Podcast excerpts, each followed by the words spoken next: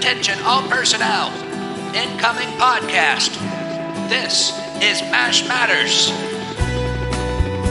This is MASH Matters, the podcast celebrating the greatest television series of all time. I'm Ryan Patrick, and this is the one and only Private Igor Straminsky himself, Mister Jeff Maxwell. Hello, Jeff. Hello, Ryan. The one, the only Jeff Maxwell, and the one, the only Ryan Patrick. Wow, how fun! The were the only, the one and the onlys. Of those the ones two and only, people. The two and yeah. only. I guess the, that would be right. Two and only. Yes. Wait, let me the check the math on that. Yep, it checks out. That's right. I had a two and only on my neck for a while, and I got some ointment. Took it right away.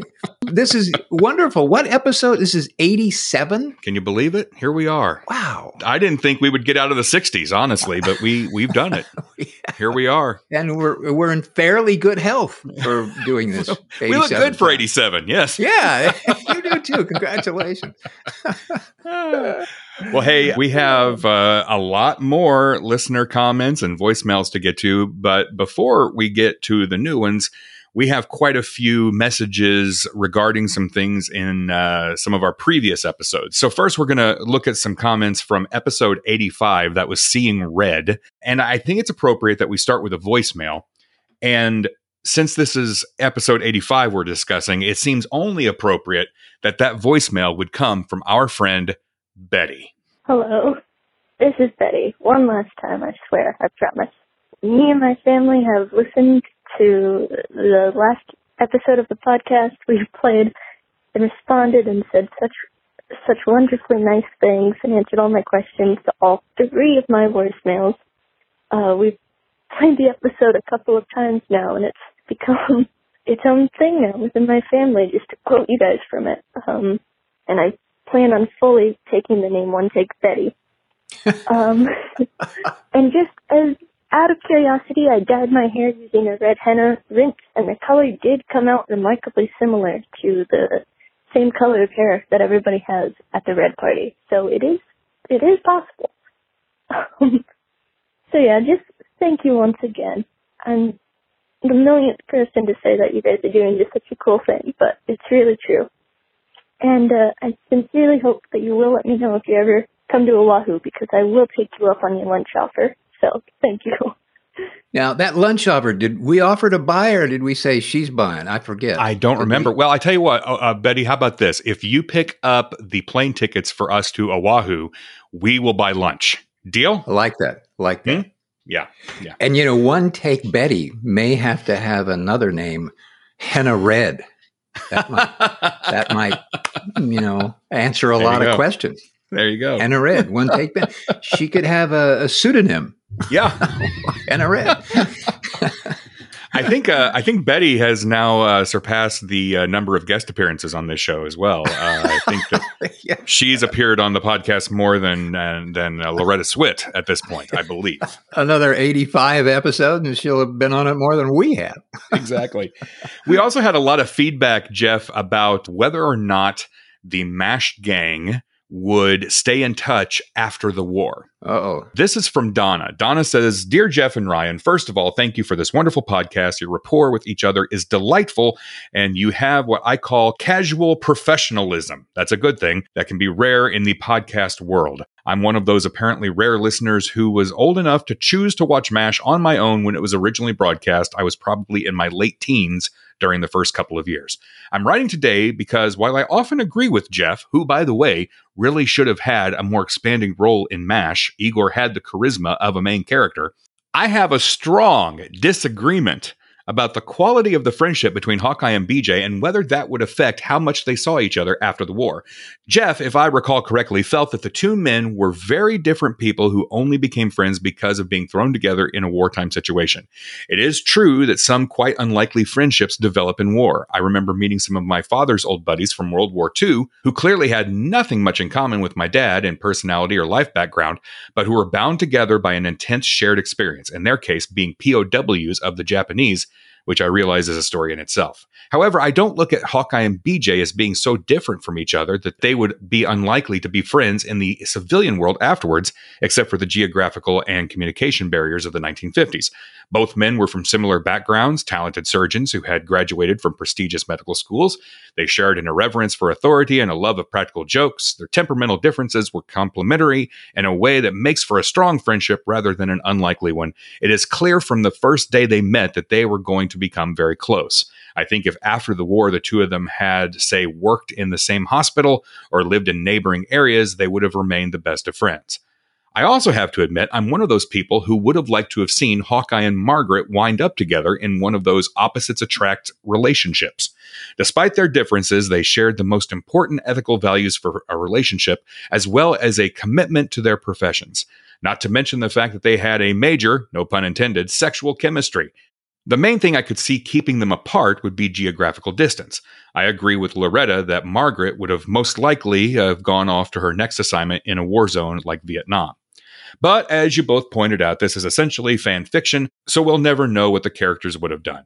A final fanciful question, probably for Ryan as a fan member of your partnership, although Jeff is free to answer as well. If you could visit one of these characters after they got home, who would it be? Keep in mind that Ryan's favorite character might not be the most welcoming to house guests. All the best, Donna in Vancouver, British Columbia, formerly of Northern California, not far from B J's beach property, which would be worth a fortune now. Well, thank you, Donna. Okay, next. So going on. Uh, oh, come on. Just because she disagreed with you, Jeff. Uh, is that it? No, I love Donna. She said some wonderful things, which I completely agree with. The rest of it, I have n- no agreement with whatsoever. Oh, you agree with the thing where she said that uh, Igor had a lot of charisma and could have oh, had a more expanded role. I couldn't agree with that more. Thank you very much for saying that. I appreciate it, and I agree. Thank you. Yeah, and you pretty much stopped listening after that. Completely. I have no idea. To answer your question, Donna, this is a great question. Uh, which character would I want to visit after they got home? I gave this some thought, and she's right. I don't think I want to go visit the Winchesters at the Cape of Cod, as Radar would say. I think I would want to go to the Potter house because I just have a feeling I would get the best home-cooked meal in the world at the Potter household. Sitting out on the porch, eating some apple pie that, that Missus Potter baked, and uh, just shooting the breeze with Sherm. That seems like a good visit. Wow. I think I agree. I think that would be a wonderful evening. Yeah. Yeah. That would be Wouldn't wonderful. It? Yeah. It really would. I would visit Nurse Gwen. I think that would be where I would go. Probably a nice meal, something. I would call her and say, hey, uh, I'm in your area. Okay. Oh, golly. No, I, Donna said very interesting things about B J and, and Hawkeye being friends. And I I appreciate what she's saying. I just don't think that's, I just disagree. I think eventually I don't think they would bond uh, after that war, because I think initially they really were different people. Hawkeye was a carefree, you know, rascal uh, playboy kind of guy, and you're looking at B J Honeycutt, a married man, very domesticated. And I don't think, you know, I, I think it was great for being in the war, but I think after that, they probably would have different perspectives and different lifestyles. So that's why I said that. But I appreciate Donna's uh, assessment of what. Well, if, if if you disagree with Donna, then you're going to love what Jessica nineteen ninety-three commented on our YouTube channel. If you want to read her comment there. I'll be happy to. Jessica says, my two cents as far as the character staying in touch. I think Jeff is right. Let me say that clearly again. I think Jeff is right. The war is what brought those people together. For the most part, once that was over, that would have been it. When I was a kid watching the finale, it broke me. Emotionally, I couldn't process these people being away from each other, even the ones that didn't get along. My head canon was they must have stayed in touch because how could they not? But as I grew up through the years, I realized that it often doesn't work out that way. People want to forget horrible situations like war. Seeing those people again would always be a painful reminder. Remember when B J said to Aggie O'Shea, which episode storyline I hated, that he has to live for tomorrow because for me, there's no now. I think in a real life situation, there might have been a special occasion here and there, but after a while, it would fade away until they each started dying. Then they might reunite briefly for funerals. B J especially seems the sort of person that would want to put that time behind him and focus on his family, trying to make up for the time he lost. Hawkeye seems like uh, the kind who would desperately want to stay in touch, and he'd be hurt when it didn't turn out that way. Well, that's interesting. I'm very much like Hawkeye. I was the one always trying to keep in touch with old friends, coworkers, et cetera. I've learned the hard way through the years that for most people, it really is out of sight, out of mind. Even aside from intense situations and relationships like going through a war together, how many times have we heard, yeah, we have to get together, and then nothing? The hardest thing I've learned, even with all the online ways to get hold of people, it's still impossible sometimes. I'm in a situation like that now. I'm trying to make something happen, and people say they're willing, but no action is taken. It's been literally years. Let's face it. Once people move or leave a job or are otherwise gone from daily interaction, they barely think about you at all. I can barely get answers to emails or text. Even that's too much effort for most people. Harsh, but true. Gee, you know, Jessica, it started out that you agreed with me, and I thought that was wonderful. But now at the end of this, I'm so depressed. I don't know what to do. I, I really feel like depressed. I need to return Jessica's emails and texts now. I, yeah. I feel bad that I haven't. Oh, goodness gracious. Well, that could be. All that's true. I mean, yeah. I kind of get that. I, yeah, you know, out of sight, out of mind, and see you around. Yeah, let's yeah. get together, bud. Oh, well, yeah, sure. I think we've all been through that. Thank you, Jessica, for agreeing with me, however. And our Swedish friend, Marie. Hello, Marie. She wrote a lengthy email. Uh, I'm not going to read the whole thing, but she's another huge Hawkeye Margaret shipper. Do you know the term shipper, Jeff? Uh, well, th- you can put stuff on trucks and those guys shippers. No, yeah. It's people who want certain characters in shows and movies to have a relationship. They will ship them. How did I not know that? And how did you know? How do you know that? Well, it's what all the cool kids are saying, Jeff. So Marie is a Hawkeye Margaret shipper. In fact, she has written three different fanfics about Margaret and Hawkeye getting together after the Korean War. Wow. Yeah. She also, she shared this story, and I, I really like this story. She said, I've been introducing my mom to MASH. I first started to watch the show with my dad when I was eleven. He passed away many years ago, but I always cherish the memories of the two of us sitting on our green velvet couch and watching the show together. My mom was never into the show back then, but she's heard me talk about it so much since I fell completely in love with the show all over again a couple of years ago. So she was curious, and she is now a big fan. Her favorite characters are Klinger, Margaret, Hawkeye, and Radar in that order. She hates Frank with a fiery passion.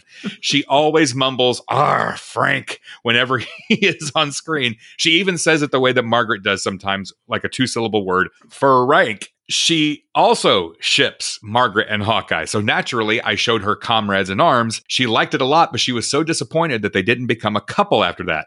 We watched it on a Saturday night. I spent the night at her place, and the first thing she said to me the next morning was, "Why couldn't they be together?" Oh.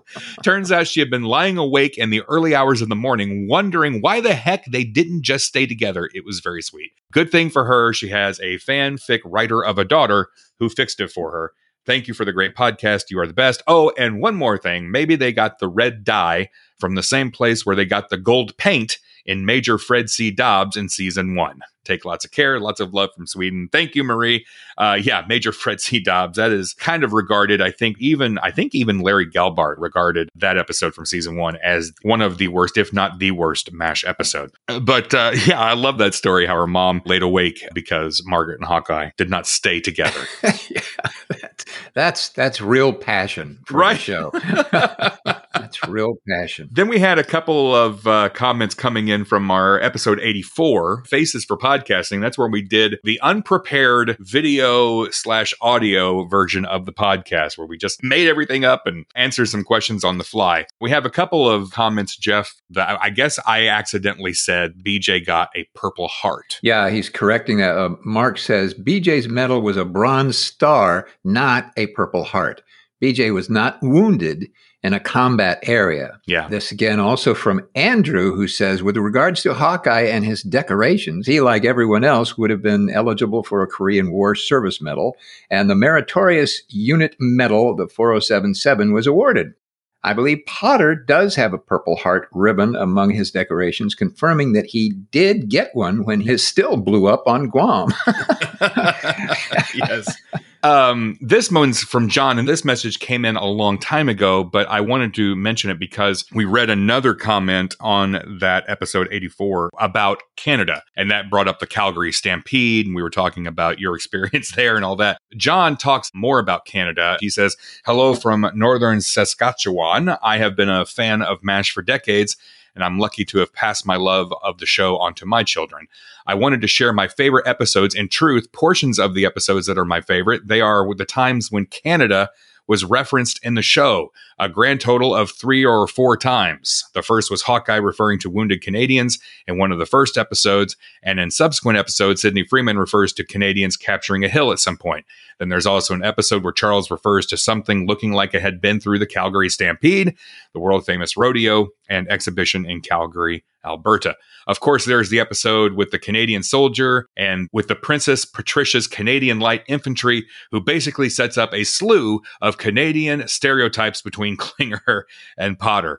I have always wished that there would have been a more in-depth representation of Canadian contribution to the Korean War, as nearly twenty-seven thousand Canadians served in Korea, with five hundred sixteen paying the ultimate sacrifice. Thank you for your amazing podcast, and may you both continue to be safe. P S. I also wanted to add Burt Metcalf's home of Saskatoon, Saskatchewan, is about a two-hour drive from where I live and is also the hometown of Joni Mitchell. So, oh, yeah. yeah. So, salute to our Canadian friends and listeners. And, uh, yeah, Canada was referenced several times. Uh, and then there is the episode where the Canadian clerk comes, and that's where Klinger gets some wine that sets off a whole storyline with Winchester. And, as he says, basically sets up a slew of Canadian stereotypes. Yeah, it's true. So salute, John. Thank you. Yeah. And uh, just so you know, I saluted Burt Metcalf every time I came on stage nine. So it was very important. He made you do that, didn't he? Well, you know, it was implied. He was the executive producer. So you just ob- automatically salute the executive producer. He was very nice about it. And Gabrielle says, great episode as always, Ryan and Jeff. It was so much fun to watch. Thank you, Jeff, for the update on your cookbook. Ryan, have you cooked any of the recipes from Jeff's cookbook? If so, which ones have you made? Thank you again for a great episode. Keep up the great work. Thank you, Gabrielle. That's very nice. Ryan, have you cooked anything from my cookbook? So uh, moving on uh, to our next comment. Ah, I think we understand what that means, don't we? So this is embarrassing, but no, I haven't. I'm not a cook. You know, and you and I have talked mm-hmm. about this many times. Yes. But I should write this wrong, and I should cook something from your cookbook. So what would you recommend that I try? You know, I'm not a foodie, so I don't I don't have a lot of mm-hmm. uh, big worded spices hanging around the house. Turmeric. You don't have a turmeric everywhere. Yeah, I'm fresh out. I'm fresh out, Jeff. So uh, do you have a recommendation of which one I should I should try? Well, I think there are easier ones. However, uh, at the risk of trying to go in a direction that might be a little bit more complicated, it pays off in the end. So mm-hmm. I would recommend the gas passer chili. Okay. You can cook it in a big pot.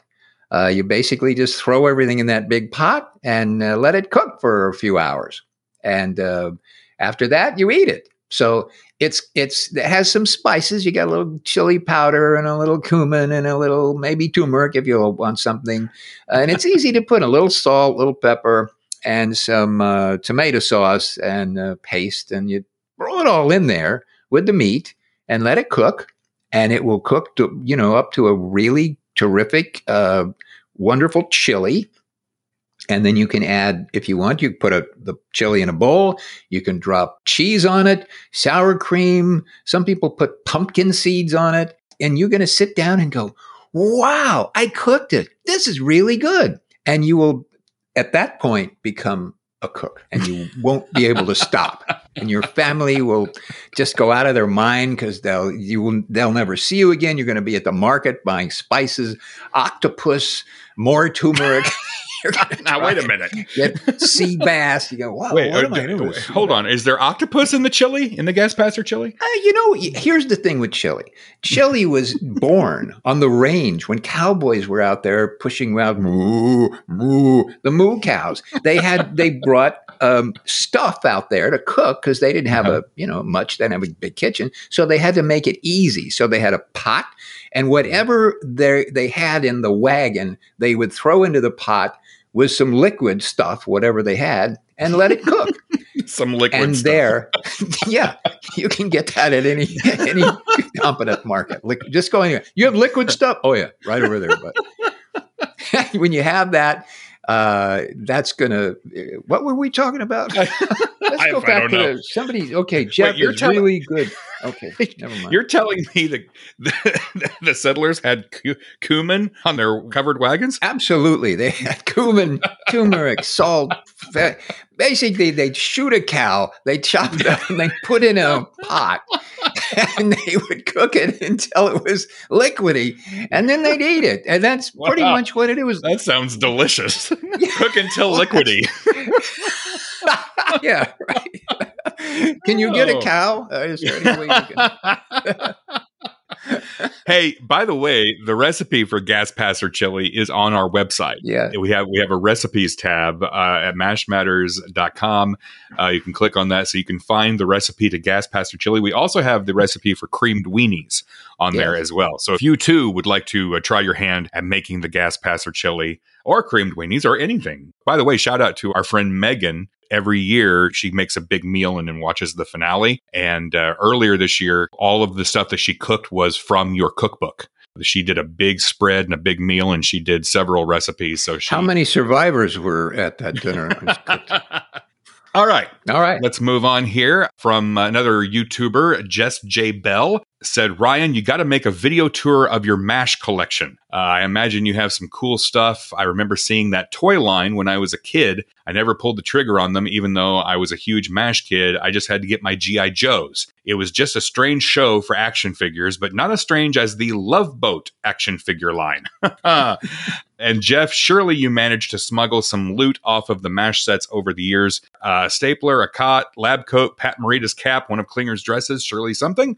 Now, before we answer that question, in reference to the MASH action figures, Will on our YouTube channel said, by the way, there were two other MASH action figures that were not mentioned, Captain Tuttle and Habibi, Klinger's camel, which both be, I guess, completely empty packages since they were both imaginary. You know, Habibi goes well with chili as well. So if you, if you can't get a cow. You shoot a Habibi, you cook there. It till it's liquidy, and you stick some turmeric in there, and it's just, it's delightful.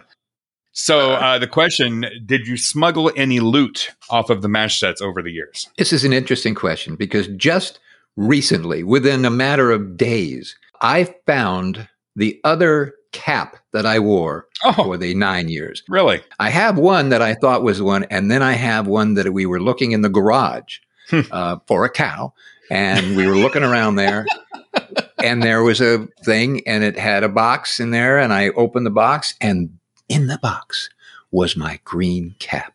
Oh. And I went, oh, look at this. It was the cap that I wore, and I put the, the brim up, and it was really cool to find that because I didn't realize. I thought it was the one that I had, but I thought, yeah. yeah. But finding that one was really fun. So nice. That's the only thing. Well, no, I did take um, a cap, some pants, mm-hmm. my green shirt. Yeah. I think one of the T-shirts. And uh, one hundred thousand dollars cash that I found on the station. So that's that must have just fallen out of Alan Alda's pocket, I guess, Some, right? Yeah, it was one of the yeah. something's a relig- residual check of his. It just fell down. Like, oh, look at that. He does not care about it. So I didn't take any of those other fun things. I wish I had, but I didn't at the yeah. time. I just didn't think about stealing things. They were keepsakes. You wouldn't have been stealing. They were they were memories. Okay. Yeah. Yeah. Memories. Yeah. Memories. And so uh, Mark says, I'm in Central Illinois. How do I sign up for Ryan's Southern Illinois Pizza Barbecue Tour? Ha ha! Ha ha! Now you don't have to do the tour. You can just invite them over for chili. Yeah, exactly. Yeah. But if somebody could bring some cumin, because I'm out, that would be great.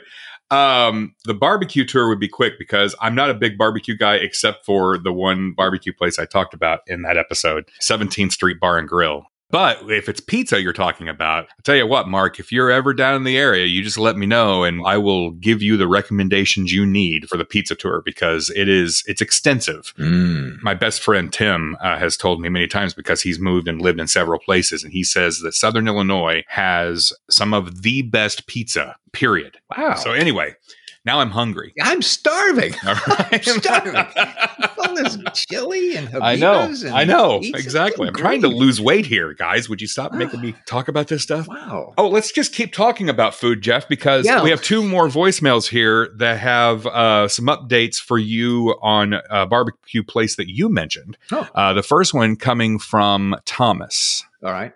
Hey, Jeff. Hey, Ryan. This is Thomas from North Hills, California. Uh, I just listened to episode eighty-four, Basis for Podcasting, and uh, Jeff mentioned that he liked the restaurant Doctor Hogly Wogly's Texas Style Barbecue. Uh, I live a couple of miles from there, and I have to report that the restaurant is temporarily closed due to a fire, but their website says that they hope to reopen soon. Uh, I love the show, and I look forward to hearing more of it. Thank you. All right, and then we have another barbecue update from Steve. Hey, Jeff and Ryan, this is Steve Jerg. On this last episode, the crazy video episode, Jeff mentioned Hogly Wogly, Doctor Hogly Wogly's Tyler, Texas Barbecue. And I did find the website at hoglywogly dot com, but the sign on the, on the website says, sorry, but we are temporarily closed due to a fire. We will open as soon as we can get everything up and running. They do mention that they have happy hour, two dollar beer, Monday to Friday, four till seven. I don't know if this is the same location Jeff had, but this is uh, Sepulveda Boulevard in Van Nuys, California. Thanks a lot, guys. Keep up the good work. Wow. Hey, Thomas and Steve, thank you. That's really interesting to hear, because I, I, I did love Doctor Hogly Wogly's Tyler, Texas Barbecue. It was the best barbecue that I'd had around here that I could find. And uh, wow, I'm sorry that they had a fire. That's terrible. But I'm I'm glad to hear that they're hopefully going to reopen, because it's a good place. Yeah, yeah. Yeah. Now I'm really, really hungry. I know. I know. Oh, gee whiz. I think we're done with the food questions. I think that's uh, everything that we wanted to cover from these past episodes. Let's get to some new questions. What do you say? I'm ready. All right. From Lisa, a Patreon V I P. Thank you, Lisa. Uh, a while back, I read, possibly on the alt dot mash message board, that was a while back, that uh, people rode out to the MASH ranch on horseback and watched filming from a respectful distance. Because locals knew where the MASH site was located, my question is, did the outdoor filming site have security guards to protect it from curious fans when the cast was in studio and during hiatus months? Or could anybody go and check it out like they do today? She also says, uh, the next time you videotape the podcast, could Jeff please share his beloved George with us and have her say the phrases he's taught her? Um, we used to talk to with the parrots at the pet store when I was a kid, and it's an absolute hoot. Well, yes, uh, addressing George, we will try that next time. And yeah. hopefully George will say, my name is George. I'm a bad. And that's it. She doesn't say birdie. she, she used to say, I'm a bad birdie. But for some reason, she just, eh, I don't care about birdie anymore. And so she says, my name is George. I'm a bad.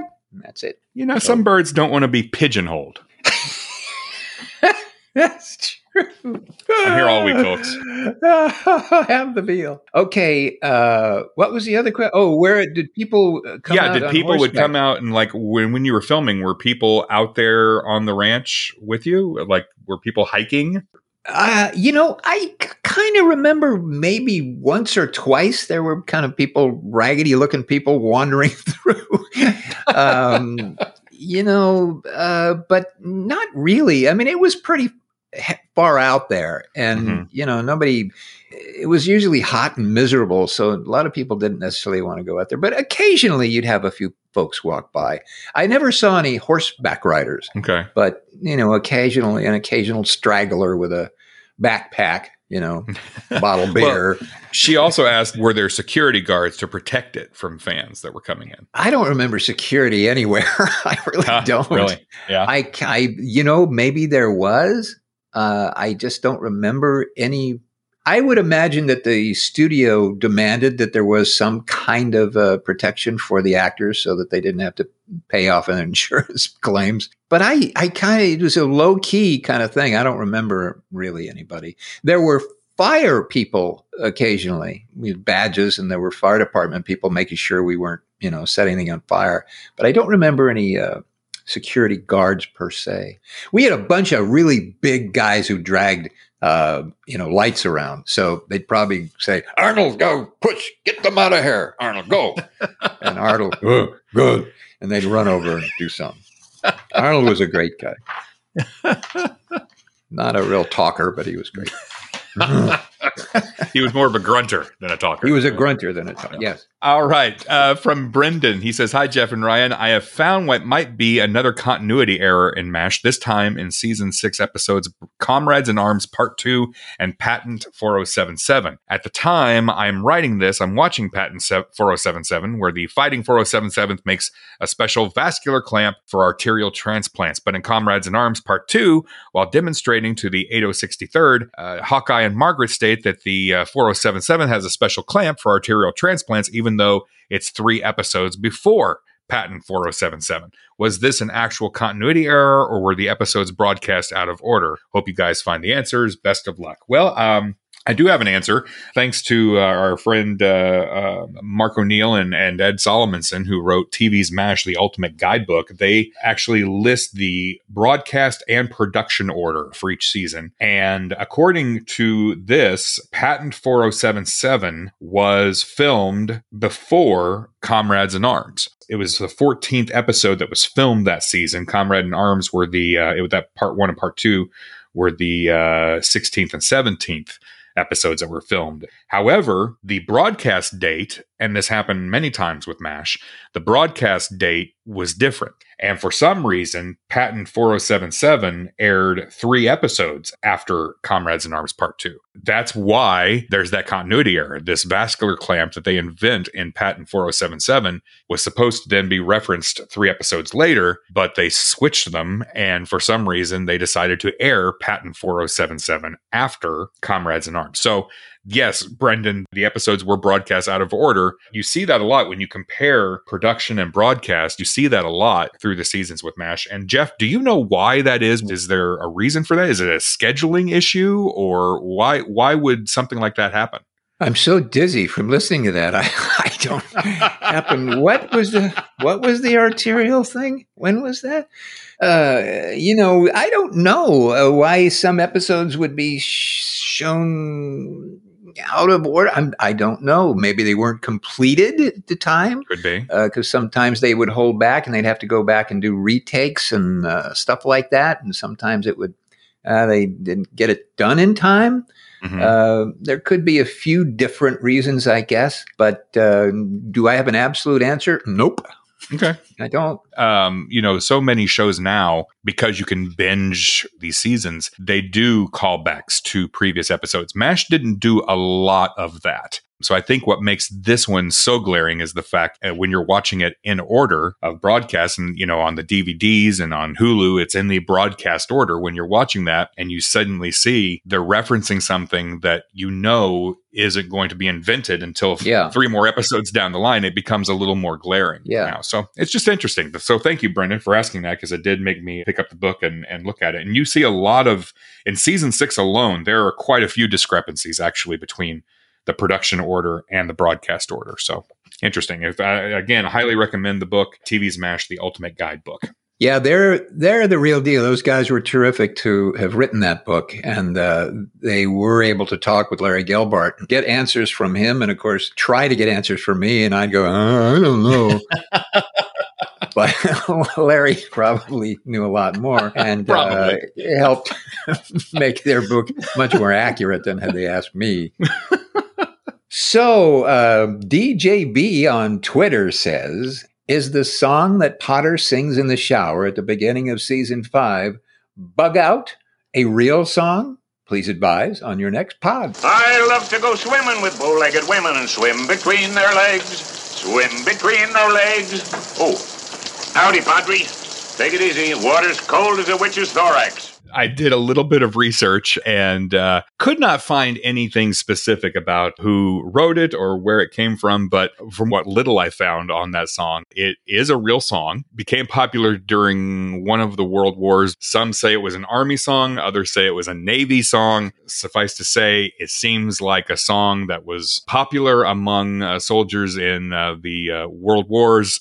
And therefore, it makes sense that it would be a song that Potter would know and sing. But beyond that, all I can say is, yes, it's a real song, but I don't really know anything more than that. I'm so happy to hear you say, I don't know anything more than that, because I'm always saying that. I say, I don't know. Having you say that makes me feel slightly better. Well, I can't find all the answers, Jeff. I know. Stupid internet doesn't have everything. Doctor Google, Missus Google, Professor Google.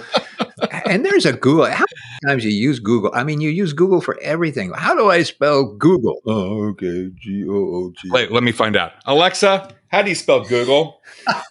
Google is spelled G O O G L E. Thank you, Alexa. She knew. She's she's great. I love her. All right. And uh, speaking of things that I don't have the answers to, uh, let's have one more voicemail. This one coming to us from Leslie. Hi, Jeff. Hi, Ryan. Hi, MASH Matters family. I love your podcast. Your first episode aired on my fifty-eighth birthday. MASH aired on my twelfth birthday. And when MASH went off the air on February twenty-eighth, nineteen eighty-three, I went into a blue funk. Thankfully, a little stuffed bear or dog, I'm not sure what it is, is a local in a local party store window, brought me out of my distress.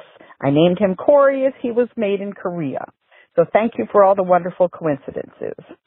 I I remember when I heard that a whole city had lost power and one was unable to watch Goodbye, Farewell, and Amen at the time. My question is, did that town ever attempt to right the nature's wrong? I know I would have totally lost it, probably gotten in my car and traveled to the nearest bar or Walmart or something. Thank you, and I'm Leslie in Connecticut. Take good care. Bye-bye for now. Thank you, Leslie from Connecticut. Yeah, like Leslie from Connecticut. So she's referencing a story about a city or town that lost power during the MASH finale. And after three minutes of extensive Googling... No, that's not true. I did more than that. I did four yeah, minutes. Of course you did. I couldn't find this uh, story. I don't know what city or town that she's referring to. And so I'm putting it out there for our listeners. If you know of the story of a town or city that lost power during the MASH finale, and uh, if they were able to ever see the finale because of their power outage, you know, it's difficult for today's generation, the young generation, to understand when the MASH finale aired. It's not like it was then on a streaming service. It aired, and then you did not ever see it again until it aired again. And it was a while before C B S aired the finale again. If the power went out, you just didn't see it until it came back around in reruns. So if anybody knows this uh, town or this city or can point us in a direction, find out some more information about it, uh, I'd like to know. That was the biggest finale of all time. And there may have been a city out there that did not get to see it. I was in San Francisco at the San Francisco Press Club for the last episode. Myself and Kelly and um, G W Bailey, mm. uh, we were there and we watched it there. And, and actually, I had been quite ill up until that very episode aired. Oh, really? So it was uh, there was some question whether or not I should actually go attend it because I was kind of I had some kind of flu or cold or something. Hmm. But I got well and I jumped up there and it was a lot of fun and it was really enjoyable to watch it uh, with a lot of people because everybody was sobbing and crying and clapping. And, and your power stayed on. I, my power stayed on through the entire episode. And uh, because everyone was sobbing as well, me blowing my nose because of the cold, uh, they didn't notice that. So I didn't have to explain that. So That's right. True. Everybody was snotting around that night, huh? Everybody. Yeah. But San Francisco, there was power in San Francisco, and we all saw the last episode. So we can rule that city out. Yep. Yep. All right. You can reach us at uh, mash matters podcast at gmail dot com. You can also uh, contact us through our website. You can reach us on Twitter, on uh, Facebook. We're on Instagram, YouTube. We're everywhere. Um, you can also call and leave a voicemail, uh, just like several people did in this episode, at five one three, four three six, four zero seven seven. Just make sure that the voicemail is under three minutes in length. I just want to real quickly say I'm glad that Leslie got out of her blue funk. Uh, it's a bummer to be in one, and so I'm glad you got out of that. Hope you stay out of that. You know, I see this blue funk, and I thought, well, of course, you got one take Betty, henny, henna red, and now blue funk. What is that? Like a, that kind of sound like wrestlers in a way. Wrestler, you know? Right. Yeah. Ready with the blue funk, uh, fighting Hannah Red and one take Betty. Remember when Blue Red took on Hannah Funk? That was uh, you, no, wait a minute. I got those I got those mixed up. Blue Red versus Hannah Funk is actually even kind of funnier. We're getting a little slap happy, so I think it's time to say until next time, here's looking up your old address.